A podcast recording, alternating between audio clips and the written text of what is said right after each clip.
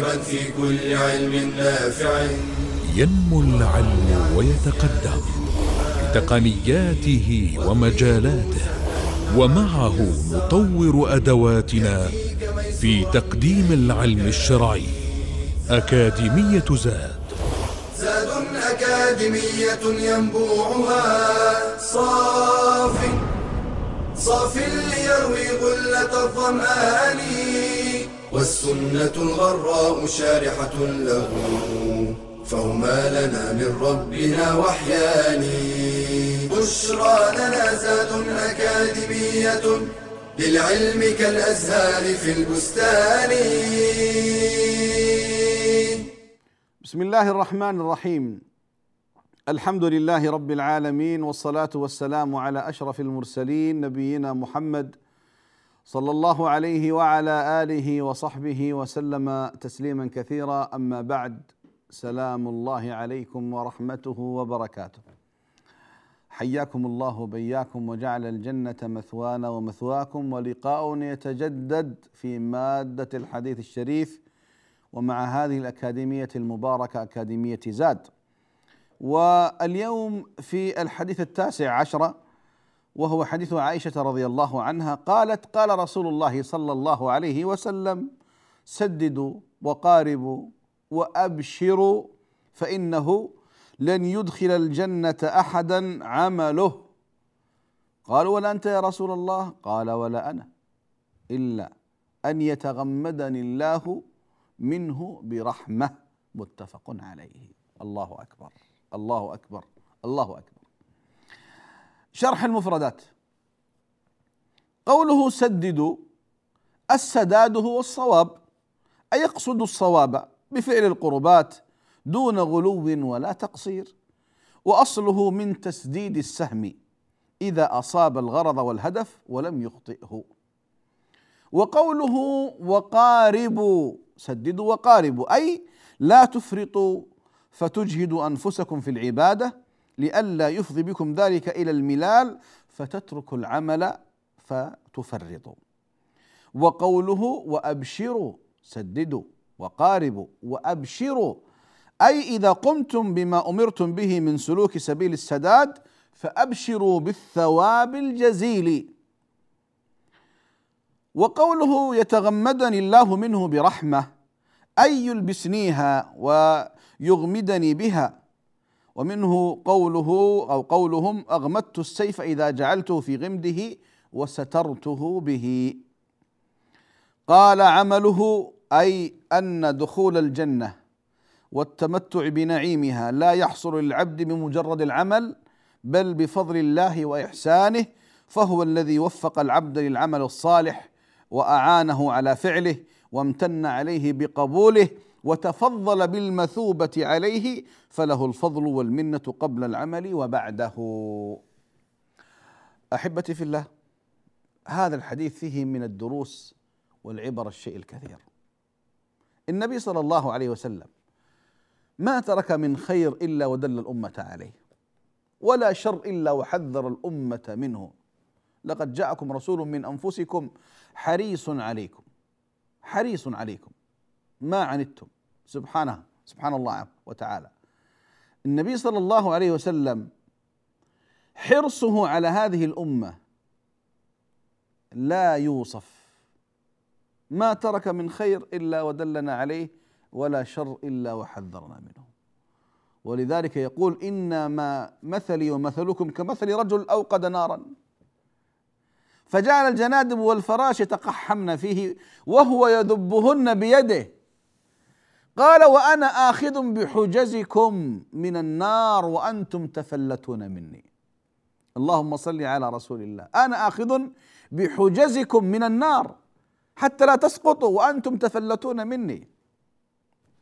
ولذلك النبي صلى الله عليه وسلم ما ترك من خير إلا ودل الأمة عليه حث الأمة عليه ولا شر إلا وحذر الأمة منه. الله عز وجل وصفه. وما أرسلناك إلا رحمة للعالمين. ما هو بس للبشر للبشر وللجن وللإنس وللعجماوات والبهائم والجبال والسماوات والارضين العالم كل العوالم. رسولنا صلى الله عليه وسلم رحمة. ولذلك هذه العوالم لا تبقى إلا إذا بقي دين الله الذي جاء به محمد صلى الله عليه وسلم. وإذا زال دين الله الذي جاء به محمد صلى الله عليه وسلم فسدت السماوات والأرض وقامت القيامة. ولذلك يقولون سددوا وقاربوا وأبشروا. سددوا. يعني افعلوا الخير قدر استطاعتكم. افعلوا الصواب قدر استطاعتكم. جاهدوا أنفسكم بالأعمال الصالحة. جاهدوا أنفسكم بكل ما يرضي الله سبحانه وتعالى. اقصدوا الأعمال. لا تركنوا للدنيا لا تركنوا للغفلة لا تركنوا للشيطان لا تركنوا للهوى. سددوا وقاربوا. يعني كذلك لا تحملوا أنفسكم ما لا تحتمل. لا تحمل نفسك شيء الكبير فتمل. بعض الناس يا إخواني قد يحمل نفسه شيء لا يطيقه. قد يتحمله فترة بسيطة لكن لا يستطيع الاستمرار فيه ابدا. ولذلك عليكم من الأعمال ما تطيقون فإن الله لا يمل حتى تملوا. لذلك أحبتي في الله الإنسان لا بد أن يكون صاحب حكمة. صاحب حكمة في العمل. وصاحب حكمة في الاستمرار. الانسان يا إخواني القضية ليست قضية كثرة ليبلوكم أيكم أكثر عملا لا ليبلوكم أيكم أحسن عملا. فإذا قال النبي صلى الله عليه وسلم سددوا وقاربوا وأبشروا. اعملوا الأعمال واجتهدوا في أدائها واجتهدوا في كل ما يقربكم من الله سبحانه وتعالى. لا تحملوا أنفسكم ما لا تحتمل. يا إخواني النفس ضعيفة. النفس ضعيفة. وقد يؤثر فيها الشيء الذي الذي أنت لا تنتبه له. أذكر كلمة جميلة لعلي بن أبي طالب رضي الله عنه وأرضاه. يقول إن للنفس ادبارا واقبالا. إن للنفس إيش؟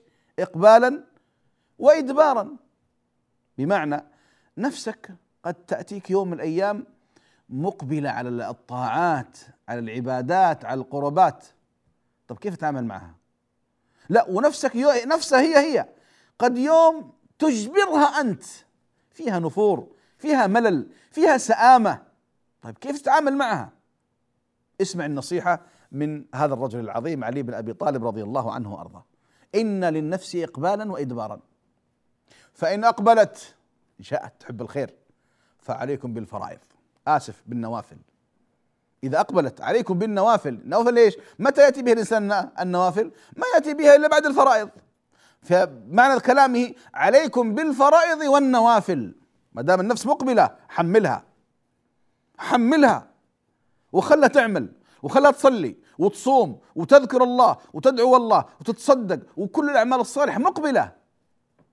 وإذا أدبرت كلت ها؟ أصابها الملل والسآمة فعليكم بالفرائض.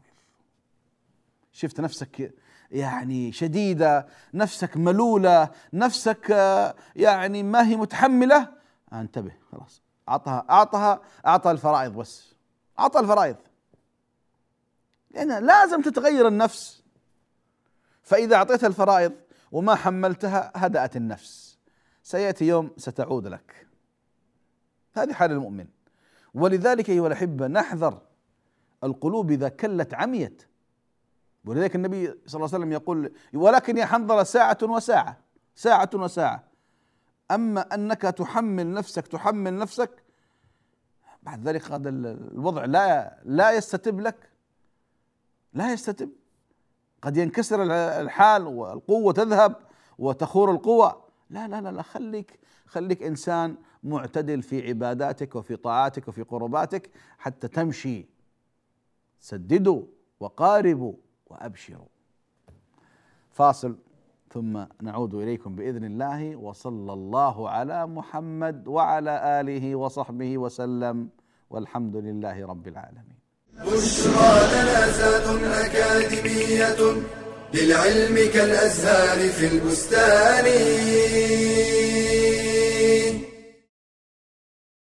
روي أن مسروقا ادان دينا ثقيلا وكان على أخيه خيثمة دين فذهب مسروق فقضى دين خيثمة وهو لا يعلم. وذهب خيثمة فقضى دين مسروق وهو لا يعلم. إنه الإيثار. أعلى منازل الكرم والسخاء وأسمى مراتب البذل والعطاء. خلق يبعث على المودة والرحمة ويدل على الصفاء والنقاء. امتدح الله به أصحاب نبيه صلى الله عليه وسلم من الأنصار. فقال والذين تبوأوا الدار والإيمان من قبلهم يحبون من هاجر إليهم ولا يجدون في صدورهم حاجة مما أوتوا ويؤثرون على أنفسهم ولو كان بهم خصاصة. وللإيثار فوائد عظيمة وثمار جليلة منها انتشار التعاون والتعاضد بين المسلمين جلب البركة ونماء الخير وتحقيق الكفاية المادية في المجتمع. كمال الإيمان وحسن الإسلام الوصول إلى محبة الله ورضوانه حصول الألفة والمحبة بين الناس البعد عن صفات الشح والاثره من علامات الرحمة التي توجب لصاحبها الجنة ويعتق بها من النار. فهنيئا لمن تزين بهذا الخلق الكريم وأصبح ممن قال الله فيهم ومن يوق شح نفسه فأولئك هم المفلحون بشرى لنا زاد أكاديمية للعلم كالأزهار في البستان بسم الله الرحمن الرحيم الحمد لله والصلاة والسلام على رسول الله وعلى آله وصحبه ومن والاه أما بعد سلام الله عليكم ورحمته وبركاته ما زلنا مع الحديث الشريف الحديث فيه وصايا قوله سددوا يعني اعملوا الصالحات وسابقوا للأعمال الصالحة وصوبوا أعمالكم وقاربوا بمعنى المقاربة عدم عدم تحميل النفس ما لا تحتمل. لا تحمل نفسك الشيء الذي ما تستطيعه. بعض الصحابة في أول حياتهم كان عندهم نشاط وكان النبي صلى الله عليه وسلم يعني يلتمس لهم الأعذار. يا رسول الله أنا أستطيع أكثر من هذا. اقرأ القرآن في أربعين. قال يا رسول الله أستطيع. قال في ثلاثين. قال أستطيع. قال في أسبوع قال أستطيع قال في ثلاث أيام قال أستطيع في أقل من ذلك. قال لا أفضل من من ثلاثة أيام وكما جاء في الحديث. الشاهد أن الصحابة بعضهم يعني كان يتندم أنه لم يسمع كلام رسول الله صلى الله عليه وسلم. سواء كانت في قراءة القرآن أو في الصيام أو أو أو لذلك يا إخواني الإنسان في شبابه في عنده في عنده في عنده قوة للعمل للصبر للتضحية للثبات لكن بكرة ستكبر. وستخور قواك. اذا كيف تفعل؟ وكان الصحابة لا يحبون أن يفارقوا شيئا فارقوا عليه رسول الله صلى الله عليه وسلم. اذا يا إخواني الخير في هدي النبي صلى الله عليه وسلم. فقال عليه الصلاة والسلام سددوا وقاربوا وأبشروا. الله أكبر. كان صلى الله عليه وسلم يحب الفأل ويكره التشاؤم. أبشروا. أنتم تتعاملون مع ملك الملوك. أنتم تتعاملون مع الرحمن الرحيم. أنتم تتعاملون مع الخالق الرب الكريم. قال وأبشروا. كلمة أبشروا هذه يا إخواني من رسول الله صلى الله عليه وسلم تعني الكثير تعني الكثير. حينما يقول صلى الله عليه وسلم أبشروا. البشارة سواء كانت بثواب الأعمال أو برحمة أرحم الراحمين أو بلطف الله فيك أو بتوفيق الله لك أو بحفظ الله لك أو أو كثيره جدا. يكفي أن الذي قال ابشروا هو المعصوم صلى الله عليه وسلم. والنبي صلى الله عليه وسلم ما يقول شيء من تلقاء نفسه. إن هو إلا وحي يوحى. ولذلك قال سددوا وقاربوا وأبشروا. يعني انت خذ من الأعمال ما تطيق. واستعن بالله سبحانه وتعالى وأبشر. أبشر. ترى الجنة لا هي بعملك ولا هي بقوتك. قال وأبشروا فإنه لن يدخل الجنة أحدا عمله. في حديث آخر يقول صلى الله عليه وسلم اعملوا. واعلموا أنكم لن تدخلوا الجنة بأعمالكم. قالوا ولا أنت يا رسول الله؟ قال ولا أنا إلا أن يتغمدني الله برحمته. سمعتم أيها الأحبة؟ طبعا هذا الكلام حينما أقوله ليس مدعاة للكسل ولا للغفلة ولا للركون للدنيا ولا لاتباع الهوى لا. إنما نقول هذا الكلام أن الإنسان يجتهد قدر استطاعته. ولا يحمل نفسه ما لا تحتمل. ولا يظن أنه سيدخل الجنة بعمله. لا والله. إذا كان رسول الله صلى الله عليه وسلم الذي غفر له ما تقدم من ذنبه وما تأخر الذي كان يقوم من الليل حتى تتفطر قدماه الشريفتان الذي ما عبد الله أحد مثله يقول أنا عملي محمد صلى الله عليه وسلم لا يدخلني الجنة. أحبط؟ لا ما تحبط. بل تثق بالله. تثق بالله. طيب إذا كان عمل رسول الله لا يدخل الجنة طيب كيف ندخل؟ لا نحن ندخل حتى رسول الله صلى الله عليه وسلم ونحن كذلك في معيته بإذنه تعالى بفضل الله ورحمته. طيب أعمالنا؟ بلاش أعمل خلاص. لا لا. انتبه. العمل سبب وليس ثمن. العمل إيش يا إخواني؟ انتبهوا لهذه الكلمة. أعمالنا سبب لدخول الجنة وليست ثمن للجنة. واضح العبارة؟ ادخلوا الجنة بما كنتم تعملون. سبب. أما الثمن لا. والله ما أحد يستطيع أن يقدم ثمن الجنة. والله من الخلق. ما يستطيع أحد أن يقدم ثمن الجنة. الجنة ما لها ثمن. ابدا ما لها ثمن. الجنة دخولها برحمة أرحم الراحمين. أعمالنا سبب بس سبب لدخول الجنة.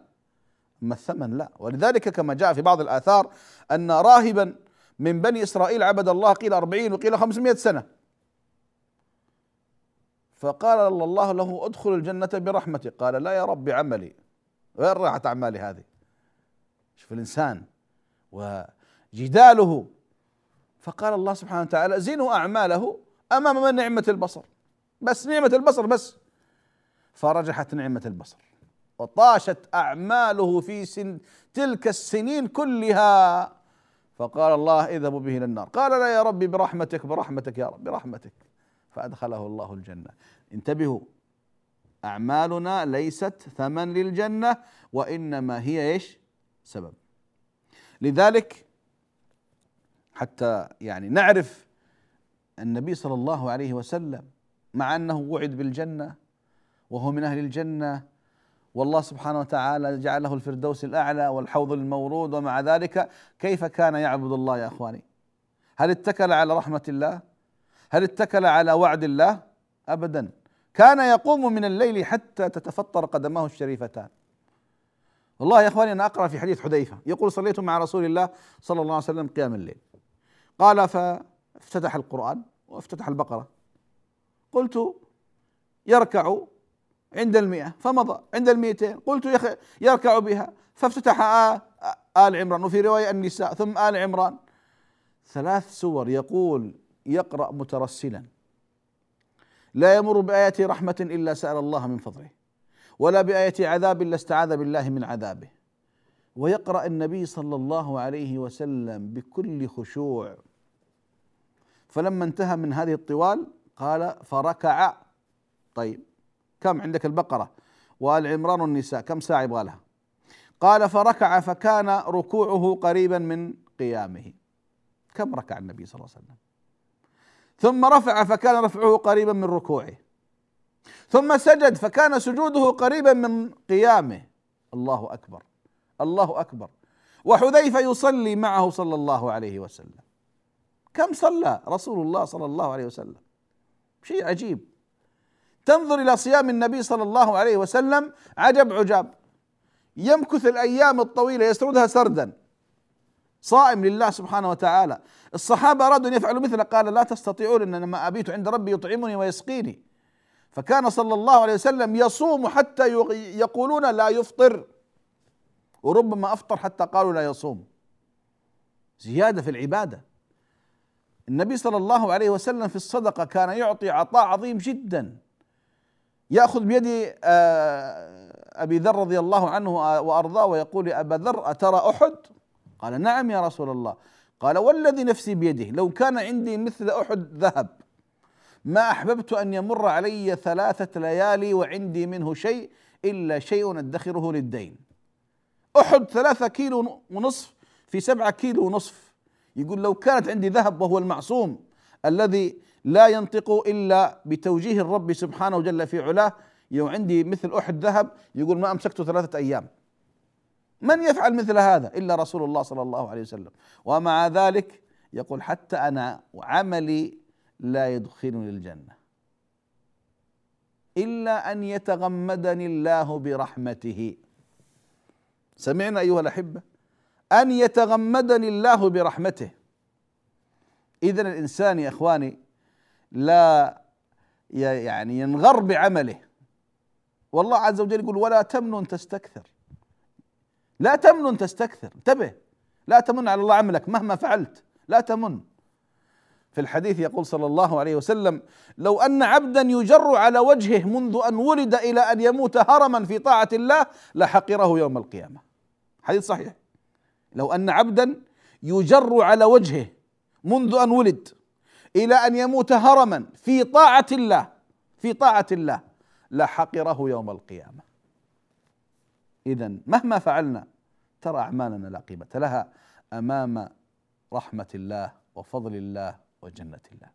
فاصل ثم نعود إليكم وصلى الله على محمد وعلى آله وصحبه وسلم والحمد لله رب العالمين. بشرى لنا أكاديمية للعلم كالأزهار في البستان.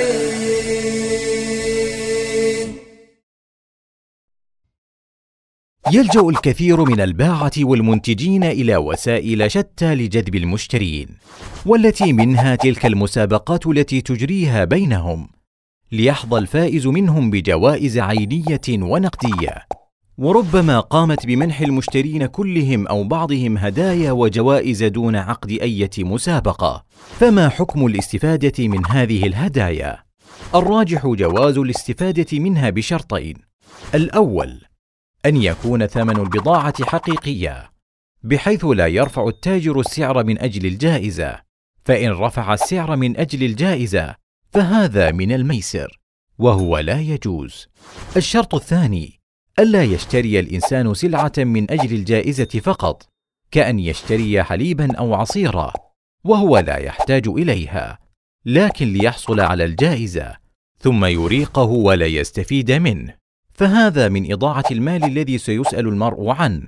فعن ابن مسعود عن النبي صلى الله عليه وسلم قال لا تزول قدم ابن آدم يوم القيامة من عند ربه حتى يسأل عن خمس فذكر منها وعن ماله من أين اكتسبه وفيما أنفقه فإن كان سيستفيد منها فيما بعد باستعمال لها أو تصدق بها. فلا بأس.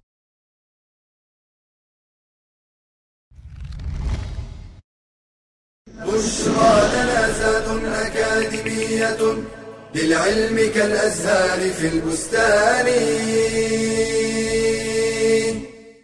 بسم الله الرحمن الرحيم. الحمد لله والصلاة والسلام على رسول الله وعلى آله وصحبه ومن والاه. أما بعد سلام الله عليكم ورحمته وبركاته. أيها الأحبة الأفاضل ما زلنا مع هذه الدرة النبوية. سددوا وقاربوا وأبشروا فإنه لن يدخل الجنة احدا عمله قالوا ولا أنت يا رسول الله قال ولا أنا إلا أن يتغمدني الله منه برحمة متفق عليه. أحبتي في الله أريد أن أنوه إلى قضية إيش؟ وأبشروا. من المهم جدا جدا جدا للمسلم أن يحسن ظنه بالله تعالى. حسن ظنك بالله.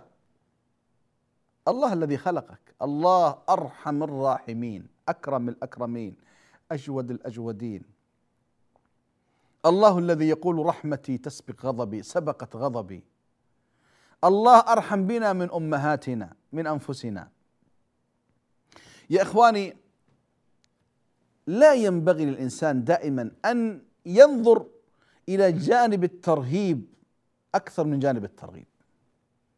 لا يا إخواني لذلك حسن الظن مطلب واجب أن تحسن ظنك بالله يا أخي إذا ما حسنت ظنك بالله تحسن ظنك بمن؟ أذكر كلمة لابن المبارك رحمه الله إيش يقول؟ يقول والله لو خيروني من أن يحاسبني ربي أو يحاسبني أبي لاخترت أن يحاسبني ربي. لو لذلك أيها الأحبة يجب أن نتعامل مع الله عز وجل معاملة شفافة صادقة. نغلب دائما حسن الظن به سبحانه وتعالى. يا إخواني الله عز وجل يقول ما يفعل الله بعذابكم إن شكرتم وآمنتم وكان الله شاكرا عليما. ما يفعل الله بعذابكم. فالأصل في الله الرحمة والتجاوز والمغفرة واللطف والحلم والكرم. هذا الأصل في الله سبحانه وتعالى. ولذلك يقول النبي صلى الله عليه وسلم يقول الله تعالى أنا عند ظن عبدي بي. أنا عند ظن عبدي بي. إن ظن بي خيرا فله وإن ظن بي شرا فله. ماذا تريد أكثر من هذا؟ ماذا تريد أكثر من هذا؟ لذلك يا إخواني المؤمن العاقل المتعلم دائما يغلب ماذا؟ حسن الظن بالله سبحانه وتعالى. أبشروا هكذا يقول لك النبي صلى الله عليه وسلم. أبشروا. فيجب علينا يا أحبابي أن نحسن ظننا بالله. طبعا حسن الظن بالله مع حسن العمل. لا يجيني واحد. وهو منحرف وهو مقصر وهو مضيع وأنا احسن ظني بالله. يا أخي إن حسنت ظنك بالله أن تؤدي الواجبات التي عليك. أدي الواجبات التي عليك. ثم حسن ظنك بالله ستجد أن الله عز وجل أعظم مما تتوقع. يا إخواني ترى عقولنا قاصرة أفهامنا قاصرة توقعاتنا قاصرة. الله سبحانه وتعالى أعظم وأكرم وأحلم وأفضل مما تقع أو يقع في نفوسنا وعقولنا وفي أفكارنا. لذلك أيها الأحبة لا بد للإنسان دائما أن يحسن الظن بالله سبحانه وتعالى. مهما فعلت يا ابن آدم. يا أخي الله سبحانه وتعالى يا إخواني اعطانا أعطانا عذرنا. فقال يا قال يا عبادي إنكم تخطئون بالليل والنهار وأنا أغفر الذنوب جميعا فاستغفروني اغفر لكم. اذا ذنوبنا مهما كثرت فرحمة الله أعظم. أعظم من أي ذنب تقترف إلا الشرك. لأن الله حكم أن الشرك لا يغفره الله. لكن إيش؟ يغفر ما دون ذلك لمن يشاء. ولذلك الإنسان ايها الاحبه يؤمل في الله خيرا. يؤمل في الله خيرا. يقول عمر رضي الله عنه وأرضاه لو نادى منادي يوم القيامة كلكم يدخل الجنة إلا واحد لا حسبته أنا. ولو نادى منادي كلكم يدخل النار إلا واحد لحسبته أنا. حسن ظنك بالله سبحانه وتعالى. ثم بعد ذلك يا يا عبد الله ويا أمة الله علينا دائما أن نستحضر الحب والخوف والرجاء. المحبة سماها شيخ الإسلام رحمه الله ركائز العبودية. ركائز العبودية وسماها في في موطن آخر محركات القلوب. دائما استحضر حبك لله سبحانه وتعالى وأن حبك لله أعظم من كل شيء. الحب الصادق الحب الذي يحرك الإنسان للعبادة والعمل يحرك الإنسان للخوف من الله والرجاء لما عند الله سبحانه وتعالى. فإذا جاء الحب الصادق الخالص لله وجاء الخوف من الله الخوف الإيجابي الخوف الذي يجعلك تعمل وتسابق إلى مرضاة ربك ألا يغضب عليك. والرجاء لما عند الله سبحانه وتعالى رجاء رحمته رجاء جنته رجاء لطفه رجاء فضله رجاء إنعامه. إذا جاءت هذه الأمور الثلاثة عاش الإنسان في جنة في الدنيا قبل جنة الآخرة. ولذلك هذه الأمور الثلاثة لا بد أن ننتبه لها. جانب الحب وجانب الخوف وجانب الرجاء. هذه الأمور الثلاثة لا بد للمسلم دائما وأبدا أن يستحضرها أن تكون محبا لله حبا صادقا حبا مطلقا حبا لا يوازيه حب في الدنيا ابدا إلا لله سبحانه وتعالى. حب يجعلك فعلا تستميت في إرضاء ربك سبحانه وتعالى. تفعل المستحيل من من أجل محبوبك. والله رأينا من يحبون الدنيا وشيء من الدنيا يستميتون من أجلها. ويجاهدون من أجلها ويضحون بالغالي والنفيس من أجلها. هذا يحب فتاة وهذا يحب منصبا وهذا يحب تجارة وهذا يحب لونا وهذا يحب كذا. وتجد الواحد منهم يتحمل المشاق من أجل هذه التوافه. فكيف بحبنا لله سبحانه وتعالى؟ كيف بحبنا لله سبحانه وتعالى؟ رضي الله عن معاذ وهو في سكرات الموت يقول يا ربي غم غمك وعزتك وجلالك تعلم أني أحبك. الله أكبر. يحبهم ويحبونه. فإذا الحب الصادق الذي فعلا يحرك الإنسان يحرك قلبه يحرك جوارحه يحرك لسانه لكل ما يرضي محبوبه سبحانه جل في علاه. هذا مطلب كبير جدا. وكذلك الخوف الخوف المحمود لا الخوف المذموم.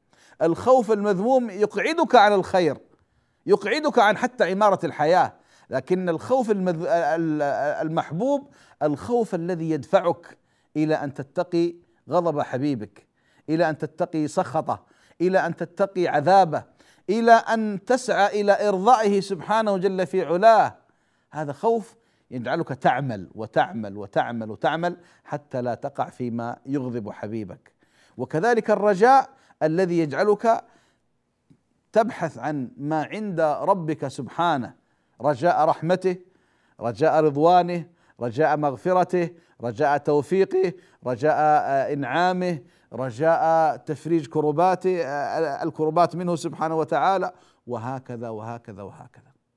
هذه الأمور الثلاثة لابد أن تكون عندنا مترابطة في قلوبنا. ستظهر آثارها وثمارها على القلوب. وعلى الألسن وعلى الجوارح فتعيش في جنة في الدنيا قبل جنة الآخرة. ولذلك تأتي رحمة أرحم الراحمين. لا يوازيها شيء. والله لا يوازيها شيء. رحمة أرحم الراحمين. إلا أن يتغمدني الله منه برحمة. هذه الرحمة التي تفضل الله بها علينا. إن رحمتي تسبق غضبي إن رحمتي سبقت غضبي. يقول صلى الله عليه وسلم إن لله مئة رحمة. أنزل منها جزءا واحدا يترحم بها الخلق. الخلق كلهم يتراحمون برحمة واحدة واستبقى عنده تسعا وتسعين رحمة لعباده يوم القيامة. يا أخواني تسعة وتسعين رحمة. وين عقولنا بس؟ وين استشعارنا؟ رحمة واحدة وزعها الله على الخلائق كلهم الإنس والجن والعجماوات والحجرات والحشرات والطيور و و و و كل الخلق كلهم رحمة واحدة. استبقى عنده تسعة أو تسعا وتسعين رحمة لعباده المؤمنين يوم القيامة. يا إخواني إذا كان إبليس والعياذ بالله عليه يوم القيامة يرفع رأسه لعل إيش؟ أن تصيبه رحمة من رحمات الله. وهو إبليس. كيف أنا وأنتم من يقول لا إله إلا الله محمد رسول الله؟ نسأل الله سبحانه وتعالى أن يتغمدنا برحمته وهو أرحم الراحمين. سبحانه جل في علاه. وصلنا إلى نهاية اللقاء. نسأل الله عز وجل أن يرحمنا وإياكم فوق الأرض وتحت الأرض ويوم العرض. وصلى الله على محمد وعلى آله وصحبه وسلم. والحمد لله رب العالمين. يا راغبا في كل علم نافع. متطلعا لزيادة الإيمان وتريد سهلا النوال ميسرا يأتيك ميسورا بأي مكان. زاد زاد أكاديمية ينبوعها صاف صاف ليروي غلة الظمآن والسنة الغراء شارحة له. فهما لنا من ربنا وحيان بشرى لنا زاد أكاديمية للعلم كالأزهار في البستان.